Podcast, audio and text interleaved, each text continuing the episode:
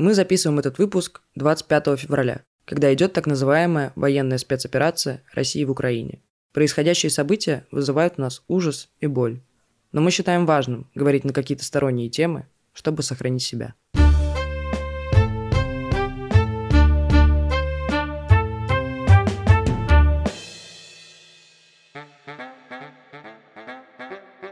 Это подкаст «Окей, Зумер» от студии «Заря».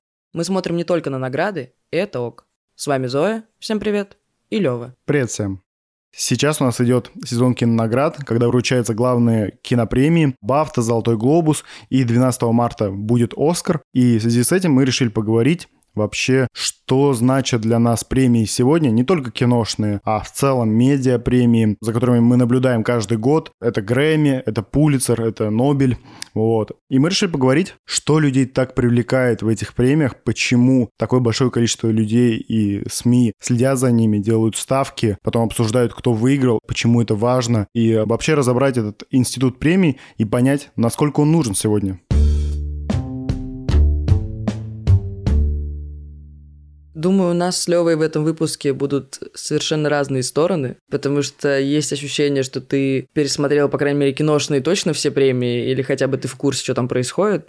У меня все проще с этим. Понятно, что я всю жизнь слышала что-то про Оскар, и иногда даже подключалась к нему в ночи. Было дело. Да, даже мы вместе с Левой подключались. Но для меня это не было никогда какой-то важной частью жизни. Вот особенно вот это вот сидеть, следить, смотреть, что это целое такое событие какое-то ритуальное даже. Я скорее читала всякие новости, ну, то есть прикольно узнать, кто там выиграл Оскар, э, прикольно узнать, кто взял Тэффи и так далее. Но это скорее такое еще одна сводка новостей, и не то, что формирует очень сильно мое мировоззрение. Зоя сейчас задала планку э, эксперта по всем премиям, но Боюсь, я должен тебя разочаровать, потому что, ну, конечно, я смотрел премии на протяжении своей жизни, и в частности это был «Оскар», потому что мой основной интерес — это кино, продолжительную часть жизни, и как бы я начал смотреть «Оскар», ой, да и вспомнить, в 2012 году я начал смотреть «Оскар», и у меня прекрасная история с этим связана, что я как бы начал узнавать, что такое «Оскар», какие фильмы там номинированы, и меня это настолько зацепило, что я начал традиционно прогуливать школу в те дни, когда транслировался Оскар. Это было по понедельникам. Вот каждый год в понедельник определенный, зимой или весной, я прогуливал школу ради того, чтобы посмотреть Оскар. А прости, пожалуйста, а Оскар, кажется, ночью идет.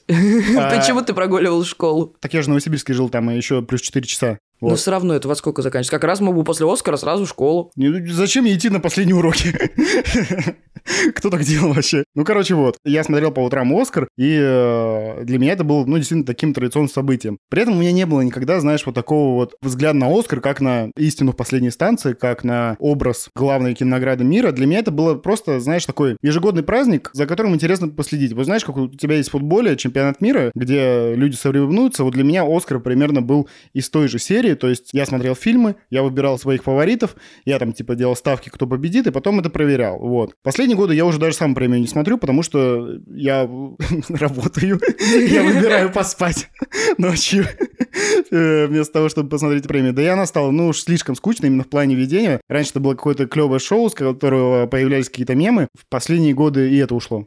Ну вот ты сравнил с чемпионатом мира, и тут я влечу, потому что премии – это же чисто момент, когда вот собирается тусовочка и дают друг другу награды. Ну, то есть в футболе во время чемпионата мира происходит сама игра, происходит само соревнование. А все-таки на Оскаре это просто все собираются. Ну, то есть в футболе тоже есть там типа золотой мяч, и к нему у меня примерно такое же отношение, и у многих уже тоже в индустрии отношение, что типа, ну, ну дадут и дадут кому-то. Ну, типа, блин, почему этому не дадут? То есть раньше это были какие-то ожесточенные споры. Я вот больше всего помню про Оскар, про La La Land и Лунный, Лунный свет, свет. Да. Это, мне кажется, было прям, ну, помимо там мемов с Ди Каприо, да, которые понятно, угу. что это часть жизни, но они такие, скорее, уже просто какой-то момент забавные перешли, то вот это, это было прям какое-то жесткое столкновение. Да, я вообще его не кажется. понимал, если честно. Я просто, мне понравился La La Land, и мне в целом не нужно было, чтобы для этого у него был Оскар. ну, ну типа, как бы, я такая, ну, ладно. Я до сих пор не смотрел «Лунный свет», в целом я не могу никак сравнить. Ну, короче, типа, если чемпионат мира, опять же, у меня вызывает какие-то эмоции именно из-за соревнования, то Оскар у меня таких эмоций не вызывает. И как и любая другая премия. Ну, то есть, как будто классное там, это либо повесточка, которую продвигают и какое-то из этого что-то э, устраивают, либо это шоу. Все зависит не от наград, все зависит от того, насколько качественно сделано мероприятие.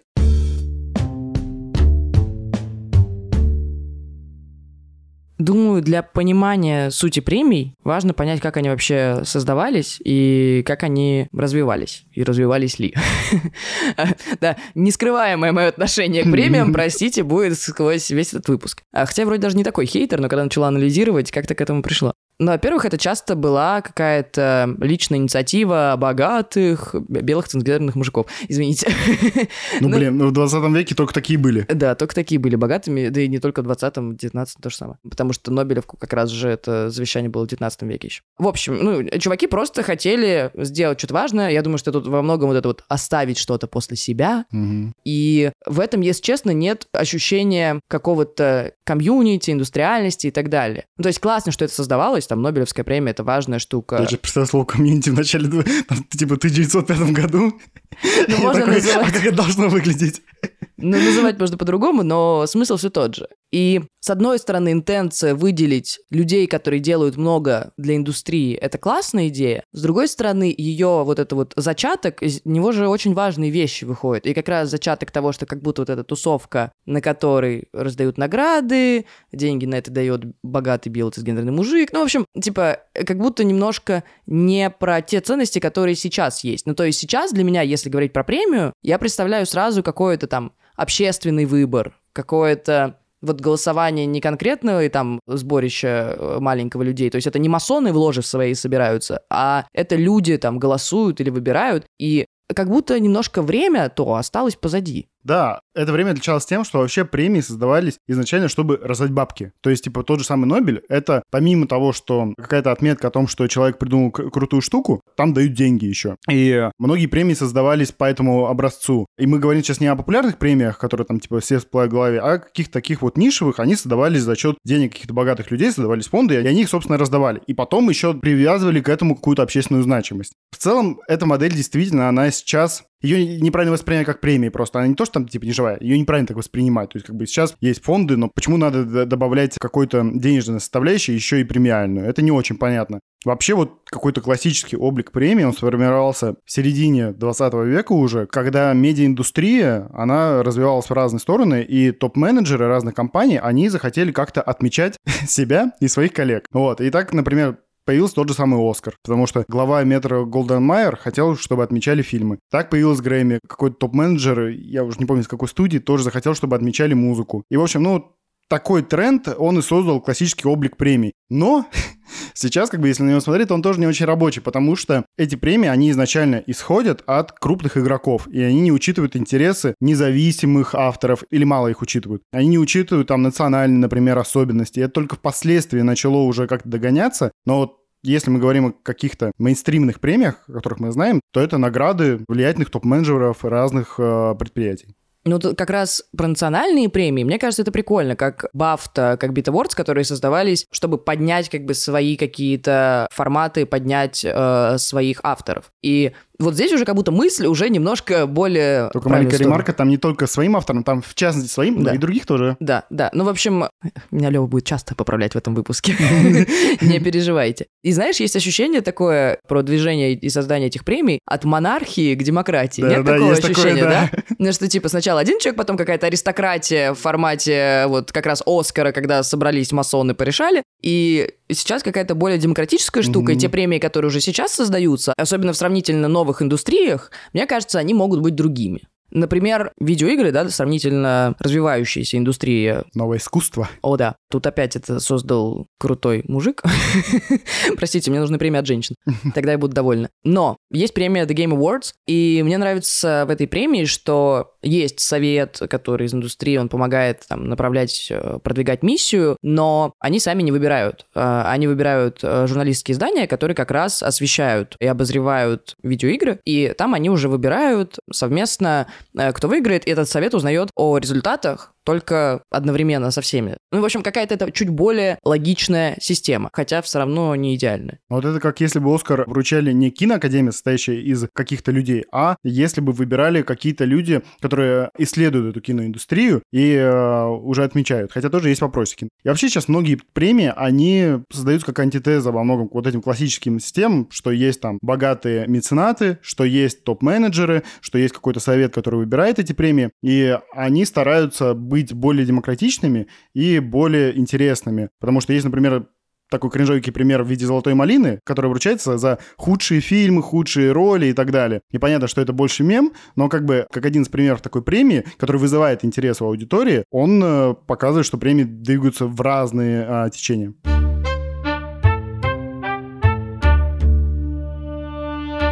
Я, конечно, частично ориентируюсь на премии, но не знаю, это в контексте того, что я захожу на кинопоиск, и там есть номинанты Оскара, и я такая, ну, можно глянуть. Но мне кажется, есть люди или такое ощущение, что вот если фильм выиграл Оскар, то он лучше, чем остальные. По крайней мере, mm-hmm. такой, э, ну, такое ощущение точно у меня было раньше. И как будто в обществе тоже. Хотя на самом деле, если, как обычно, разбирать это по кусочкам, кажется, что премии далеко не такая совершенная система оценивания. И этому есть, ну, разные подтверждения. Например, что меня, если честно, больше всего бесит в премиях, что в какой-то момент и это на самом деле типичная ситуация для такой системы. Премия превращается в тусовку. Вот сейчас есть ощущение, что ты смотришь там Тэффи, Оскар, и они все похожи на Мэтт Галла. На mm-hmm. просто, ну, Мэтт Галла — это благотворительная... А... Бал? Ну, бал, я просто... У меня не поворачивается язык назвать это балом, это тусовка.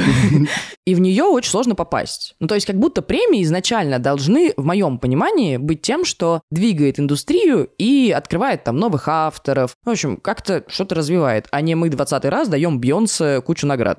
Класс, Бьонсе супер, типа, я Последний рада, альбом, альбом шикарный. Да, я рада, что у нее будет еще куча этих статуэток, и вот она ими может уже ванну наполнить и валяться в ней. Но, но в чем как бы смысл? В том же Грэмми, например, там позиции в чартах, они помогают тебе намного больше, чем какое-то художественное значение. Ну, то есть все равно получается, что это выбирается трендом и популярностью, а как мы с Левой знаем, тренды быстро проходят. Сравните первый сезон и четвертый, да? Сколько всего поменялось. С другой стороны, это понятно, чисто физически невозможно отслушать всю музыку, все категории и понять, какие из них стоящие. То есть это надо же прям копаться, исследовать. Mm-hmm. Это действительно такая научная очень сильная работа. И одна из самых больших проблем, которая есть э, с комитетом по голосованию Грэмми, в том, что он настолько огромный, что многие члены просто не успевают ознакомиться со всеми категориями. Причем члены, у которых право решающего голоса. И как мы можем говорить, что это вообще что-то объективное, и кто-то там реально крутой или молодец, когда люди голосуют просто потому, что голосуют. Вот это понимание того, что это просто люди, оно на самом деле изворачивает голову. Угу. Потому что, ну вот, э, у меня, простите, у меня будут примеры с футболом.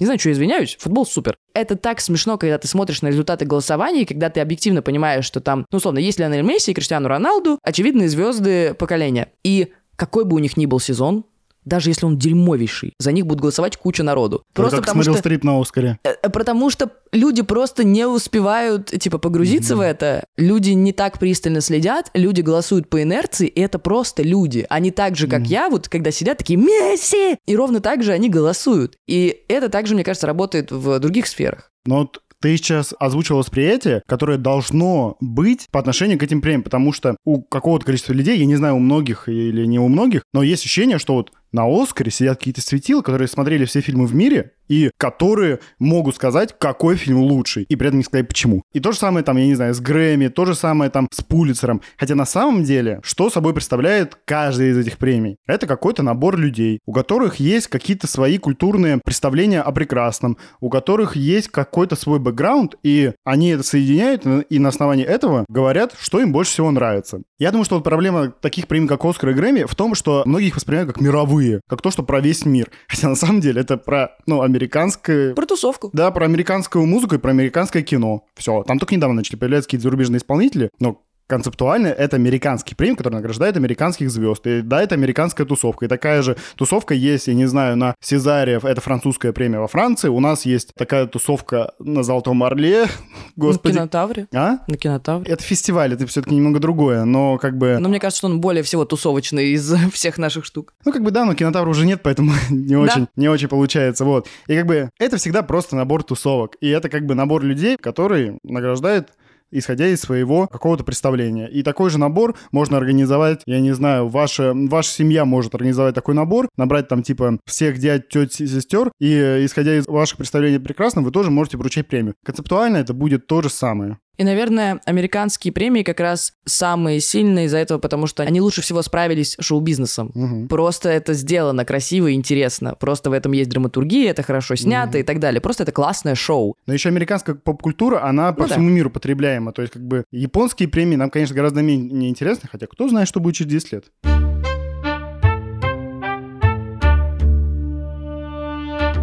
Я еще зацепилась за твою фразу про то, что не объясняют, почему э, выбрали фильмы. И вот я сейчас прям задумалась про это, потому что как будто премии должны в том числе рождать площадку для дискуссии, ну, какое-то обсуждение.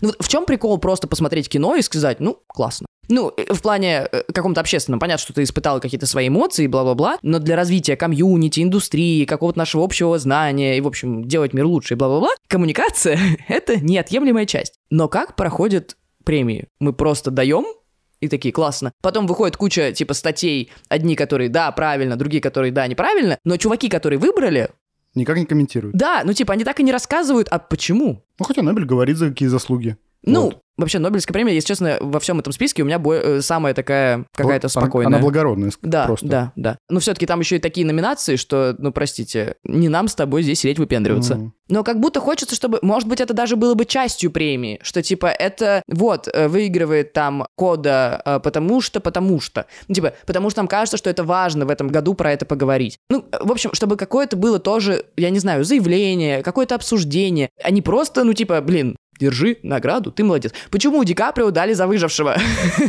Почему? согласен с тобой, не самая лучшая его роль. Что? Ну, типа, Да. объясните мне. Я хочу подумать, я хочу пообщаться с вами. Почему? Ну, то есть, вот эта вот недоступность, она, с одной стороны, мне кажется, и привлекает нас очень сильно, что, типа, мы можем взглянуть на этот Олимп. С другой стороны, она и отдаляет меня уже. Ну, я уже насмотрелась на Олимп, я хочу какого-то этого демоса, власти народа.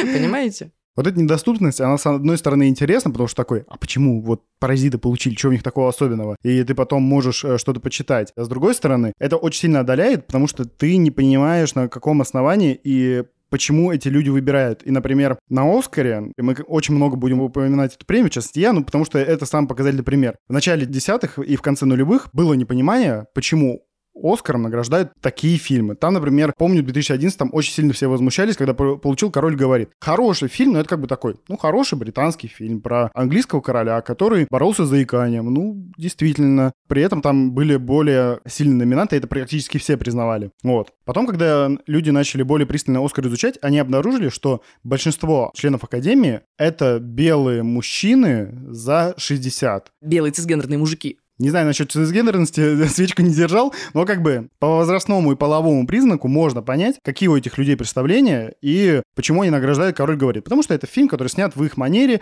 и соответствует их представлениям о том, какое должно быть кино. Вот. И, естественно, они не награждают фильмы, которые сейчас наиболее важны, актуальны не только у аудитории, а в целом для мира кинематографа.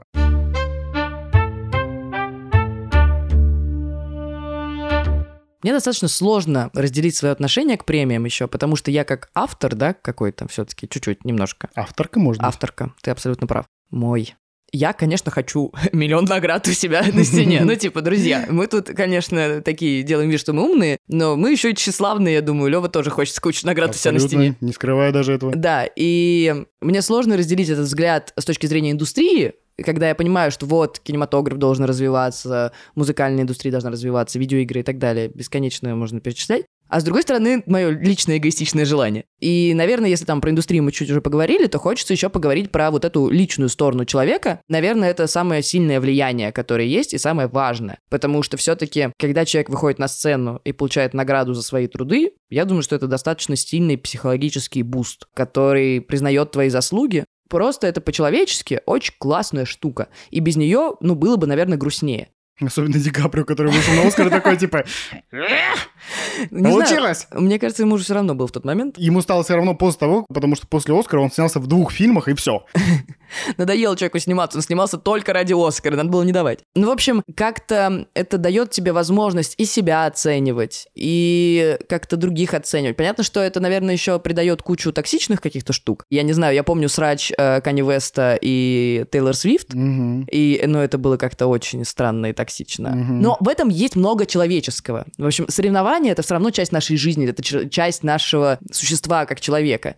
И, наверное, в этом плане премии необходимы. Необходимы. Но с другой стороны, как будто это еще очень нервирующая и сложная вещь, особенно для творческих людей. Не знаю, должны ли это премии учитывать, но мне как-то вот очень хочется я по-человечески понимаю тебя, вот знаешь, вот с этой индустриальной стороны я не особо вижу в этом смысл, и по-человечески еще, ну, просто глупо гонять за, за премиями, это правда. Но есть такой фактор, что действительно тебе приятно, и некоторые звезды, они действительно заслуживают премии, а им их э, какое-то время не дают. Ну, так было, да, с Ди Каприо, так было с э, Мартином Скорсезе, который там сколько, 40-50 лет не получал премию, и потом, когда этот э, бедный итальянский дедушка наконец-то вышел, все просто за него плакали, как за родного. В целом здесь как будто вот не нужна эта погоня за премиями, но это всегда такой приятный фактор. Единственное, что действительно связано с этими премиями как проблема, это то, что редко обращает внимание на новых игроков, а для них это может быть очень мощным бустом, который действительно как-то сдвинет их карьеру, потому что прославленные звезды, вот я бы на самом деле ввел на премиях правила, ты получаешь только один раз ее. Да. Все, больше никогда. Потому что я не понимаю, зачем тебе повторно, даже если ты снял более крутой фильм или написал более крутой альбом, зачем тебя второй раз отмечать?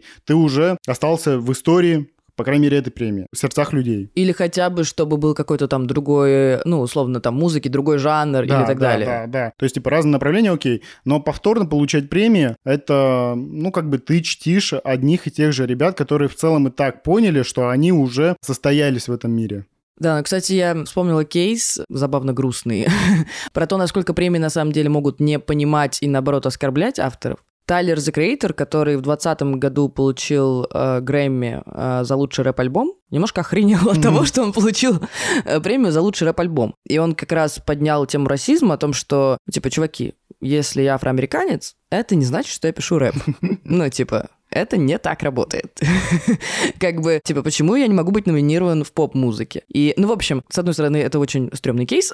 ну, типа, правда. Ну, это как, меня бы номинировали, типа, за... За лучший женский фильм или что-то ну, типа того? Ну, Типа того, да. Ну, как будто у тебя отдельная категория, которая mm. ты называешь ее жанром, но типа это не жанр. Ну, и не то, что это не жанр, туда просто все объединяются вне зави... Короче, там только один признак. Да, есть. да. Это как-то очень глупо. А с другой стороны, мне кажется, это еще показывает, что не хватает исследования. Ну, хочется, чтобы премии были исследователями, которые, правда, шарят за индустрию, тогда они смогут это оценить по достоинству. А здесь получается, что это только вредит скорее и следует за общественным мнением, а не наоборот.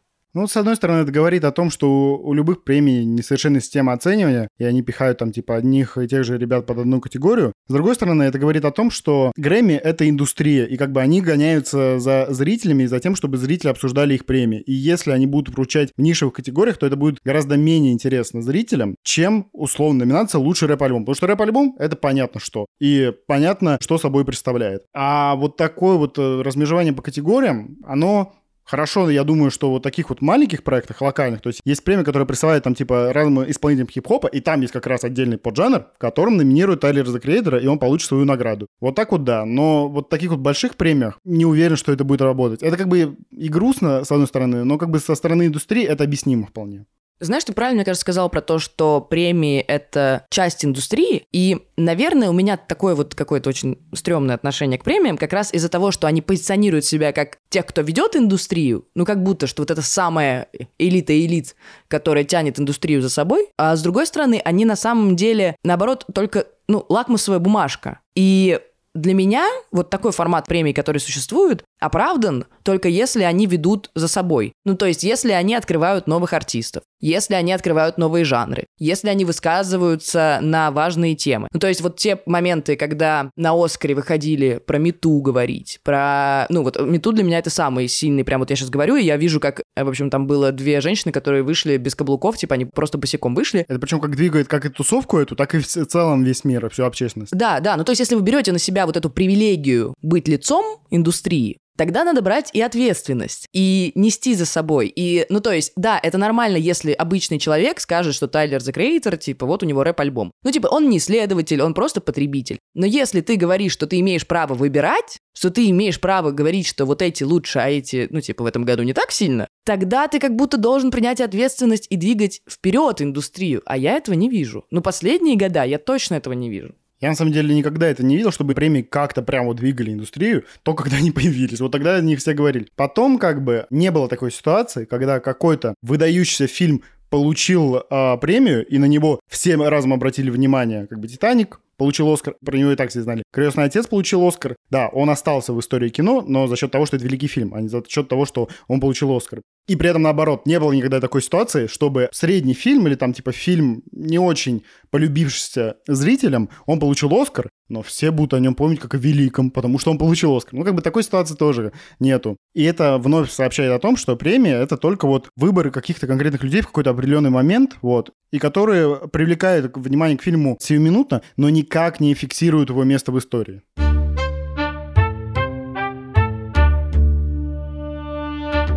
А насколько сильно нам тогда вообще нужны премии, если по факту вот эту роль лакмусовой бумажки исполняют те же самые чарты, из которых, мне кажется, перед Грэмми просто копируют и вставляют, типа, список. ну, я не знаю, те же самые рейтинги IMDb и там, ну, у нас кинопоиска и так далее. Насколько, ну, нам актуально вообще вот все это торжество? Просто, типа, раз в год посмотреть на прикольную тусовку, ну, ладно. Ну, короче, как будто тогда отношение должно наше поменяться к этому. Ну, то есть, тогда мы такие, о, прикольно. Типа, мои любимые чуваки э, порадуются, что у них э, какая-то статуэточка дома появилась. Будет классный контент, я посмотрю, как Леди Гага с Брэдли Купером поют.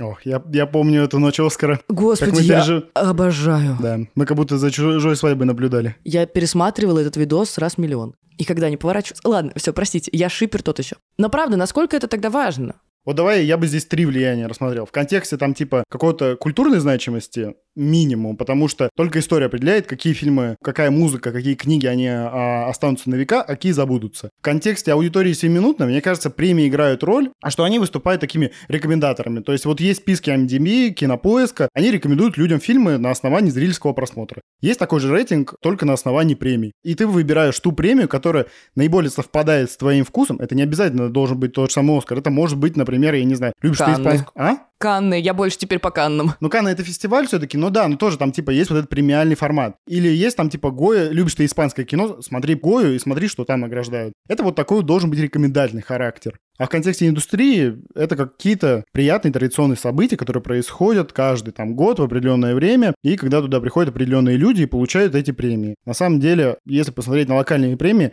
там, по сути, приходят те же самые люди, что и до этого были на этих премиях, как и на Оскаре в целом. Поэтому здесь вот эта вот разница невелика.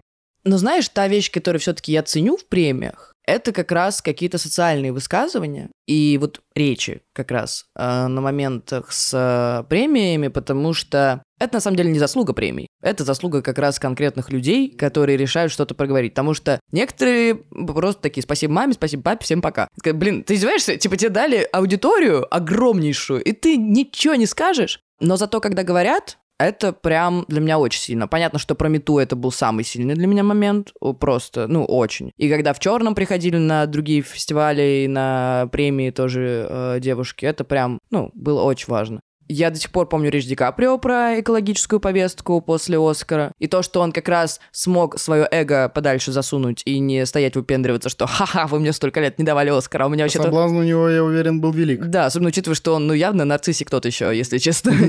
А, но нет, он с этим справился и поговорил про а, экологическую повестку. И вообще, ну, как будто вот эта часть премии, это как раз то, что я очень ценю, и то, за что я благодарна. Конечно, это немного странно, когда вот есть у меня небольшой вайп средневековья от всех этих премий, когда все такие в красивых костюмах, в э, огромных платьях. Ну, в общем, вот сейчас они на бал пойдут, и Анна Каренина бросится под поезд. А, э, ну, ну, есть такие вайбы немножко. Но когда они выходят и говорят честно, вот этот момент искренности, вот он для меня стоит того, вот э, этой аудитории. И, возможно, нужен весь этот шик-блеск, чтобы собрать аудиторию и дать ей вот этот маленький момент истины. Но, с другой стороны, откуда мы знаем, что премия, которая была бы искренне от начала до конца, не зашла бы? Ох, вот это философский у тебя вопрос, а? На самом деле, эта искренность, она только недавно появилась, потому что если мы с тобой посмотрим в каких-то таких исследовательских целях на премии начала 70-х годов, короче, вот середины 20 века, то вот это вот прямо шик-блеск э, средневековья. Я отлично помню, когда я читал историю Оскара, что Марлон Брандо как раз получил Оскар за лучшую мужскую роль за крестного отца, И он не пришел на церемонию. Он в целом был таким вот социофобом, немножечко таким... Э, с приколом. Да, с приколом человеком, вот. Я не очень любил это, это все торжество, бла-бла-бла, вот. А ему как бы вручили награду, и все уж тогда понимали, что это самая его лучшая роль, и вообще это самый важный Оскар, возможно, в истории. Вот. Он не пришел. Вместо него пришла 26-летняя индейская активистка, которая выступала против э, притеснения коренного населения Америки и за их гражданские права. И как бы это, естественно, была инициатива Брандо, вот, и это был такой знак протеста против вот этого вот шика, блеска, бомонда оскаровского. И в контексте премии «Оскар» это был такой важный поворотный момент. Тогда его воспринимали очень странно, все такие, ну, Брандо можно. Вот. Сейчас как бы это постепенно меняется, и действительно и появляется и МИТУ, и многие другие важные заявления. И мне кажется, по ходу того, как премии становятся демократичнее, они и становятся, возможно, более социально ориентированными, потому что появляются не те люди, которые по традиции будут говорить, как они благодарны маме за то, что он снял этот фильм, причем он снял третий фильм и уже получил третий Оскар, но он все еще благодарен маме своей. Вот. Маменькин сынок, хороший мальчик. Да, такие тоже нужны. Он говорит о каких-то вещах, которые волнуют его и многих людей вокруг. Дорогие дамы и господа, я продюсерка подкаста Лера Кузнецова врываюсь, чтобы провести имитацию премий, даже несмотря на то, что Зои хейтит. И первый победитель премии YouTube шоу в номинации «Лучший дебют декодинги кино» ведущая шоу «Поставь на паузу» от студии «Заря» Рина Фролова.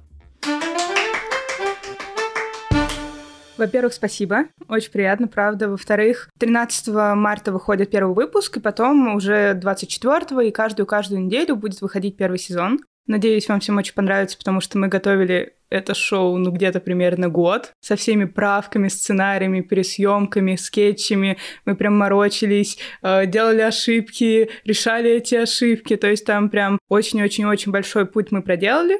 И вообще я так рада, что у нас шоу это вышло, получилось, так как, например, у меня не было площадки, где я бы могла спокойно обсуждать кино в плане, как, знаете, бывают книжные клубы, ты встречаешься с компанией, тебе круто, классно обсудить какую-то одну книжку, зацепившись за какую-то одну цитату, строчку или за карьеру самого автора, а вот про кино у нас такого нет, именно какого-то комьюнити, и мы хотели его создать. Поэтому, когда я, например, со своим сведущим Вовой сижу напротив, мы обсуждаем, я не знаю, какое-нибудь самое-самое странное кино, и мы просто люто угораем час, это прекрасно. Потому что я не могу прийти домой, например, и угорать с родителями. Они не понимают ничего в плане какого-то там, я не знаю, культурного кода. А здесь у меня люди, которые понимают мои шутки, понимают отсылки, и они хотят разбираться вместе со мной, и это очень круто. И я хочу, ну, у меня такая мечта есть, что ребята, которые будут смотреть наше шоу, они также будут включены в это комьюнити, они будут писать нам комментарии именно с разгонами про это же кино. И мы в будущем, возможно, будем с ними встречаться, общаться, отвечать на их комментарии, чтобы создавать платформы для обсуждения кино в нашей стране, потому что в нашей стране ее либо вообще нет, либо она очень элитарная, и ты, когда приходишь, я не знаю, в какую-нибудь кофейню, где показывают фильм «Ненависть», там сидят очень-очень красивые, очень-очень умные люди, но тебе стрёмно сказать одно даже слово, потому что, господи, все подумают, что я глупее всех живых. И ты такого не хочешь делать, хочешь что-то на расслабоне, смеяться, обсуждать, говорить все, что приходит тебе на ум, при этом факт-чекать много инфу, находить там что-то еще, делиться мыслями. Вот, и мы делаем такой проект, и надеемся, что он зайдет не только нам, но и зрителям.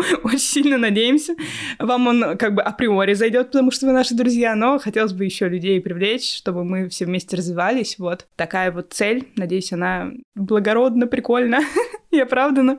Мы с Левой точно станем частью этого комьюнити. Надеюсь, что вы тоже обязательно переходите по ссылке в описании, смотрите YouTube-шоу «Поставь на паузу» и присоединяйтесь к нашему новому комьюнити. Мы будем рады вас там видеть очень сильно. Следующая премия «Хозяин дома». И победителем в номинации «Самая вместительная квартира на Кружной» становится Лев Елецкий, ведущий подкаста «Окей, Зумер». Ой, как неожиданно, как приятно. В первую очередь я хочу сказать спасибо Лере Кузнецовой, нашей прекрасной продюсерке, которая спалила место, где я живу. Ну да ладно. В остальном, я рад стараться для вас, друзья. Я рад делать крутой подкаст. И очень приятно, что он исходит из этих стен. Я рад, что я вкладываю не только свою энергию, но и энергию этого прекрасного помещения, в котором надо сделать ремонт поскорее. Вот. Я безумно рад, что могу предоставить свое личное пространство для того, чтобы делать такие крутые вещи. И безумно рад, что мои личные границы, они постепенно сжимаются, как и все в России. И благодаря этому проекту они сжимаются два раза сильнее, но чего не сделаешь ради великого. Поэтому я хочу еще раз сказать спасибо всем, кто вручил мне эту премию. И хочу сказать, дорогие друзья, что вне зависимости от того, какие крутые вещи вы делаете, не забывайте о себе, потому что если этого не будет, то никаких великих и крутых вещей вы не сделаете. Уважайте себя, уважайте свои личные границы, уважайте личные границы других людей. Это самое важное. Привет, мам, пап. И э, будьте счастливы. Наедине с собой или нет, это уже вам решать. И последняя премия на сегодня под названием «Разрешение геополитических конфликтов». И в ней победителем в номинации «Прощение года» становится Зоя Алексеева. Зоя, тебе слово. Окей, окей. Я думала, подвяжете вы что-то политическое или нет. Во-первых, если я получаю эту премию, значит, моя главная мечта на данный момент сбылась. И спор разрешился. И это уже повод порадоваться нам всем.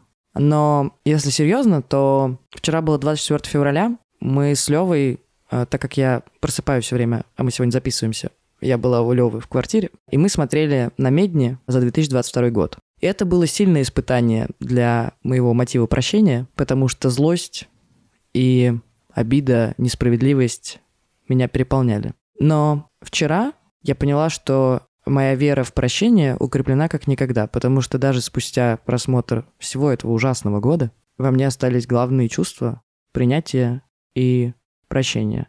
И я надеюсь, что хотя бы в какой-то мере это придет к нам ко всем, и мир будет намного лучше, эффективнее и добрее, если мы научимся принимать и прощать. Если вы сейчас не поняли, о чем я, из чего это я вдруг решила всех прощать, послушайте наш специальный выпуск, который посвящен году так называемой специальной военной операции, и порефлексируйте вместе с нами.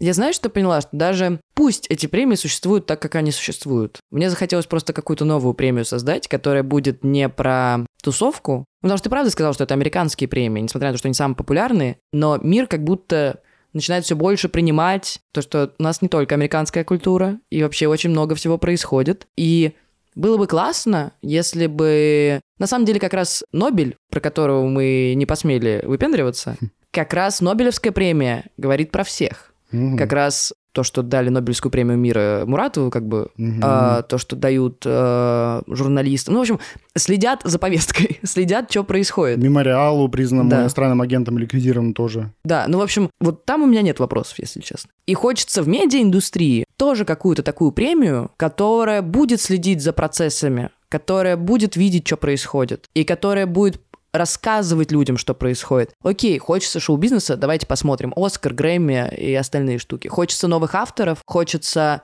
социальной повестки, хочется чего-то демократического, нужна какая-то новая вещь, походу, для этого. Ну и надо учитывать, что все-таки большинство премий, которые мы обсуждали, они появились... Давно. Давно. Они появились либо 100 лет назад, либо 70 лет назад. Это уже очень большой срок, и не надо думать, что то, что придумали 70 лет назад, будет вечно. Нет, надо придумать что-то новое или реформировать старое. Сделаем премию «Заря».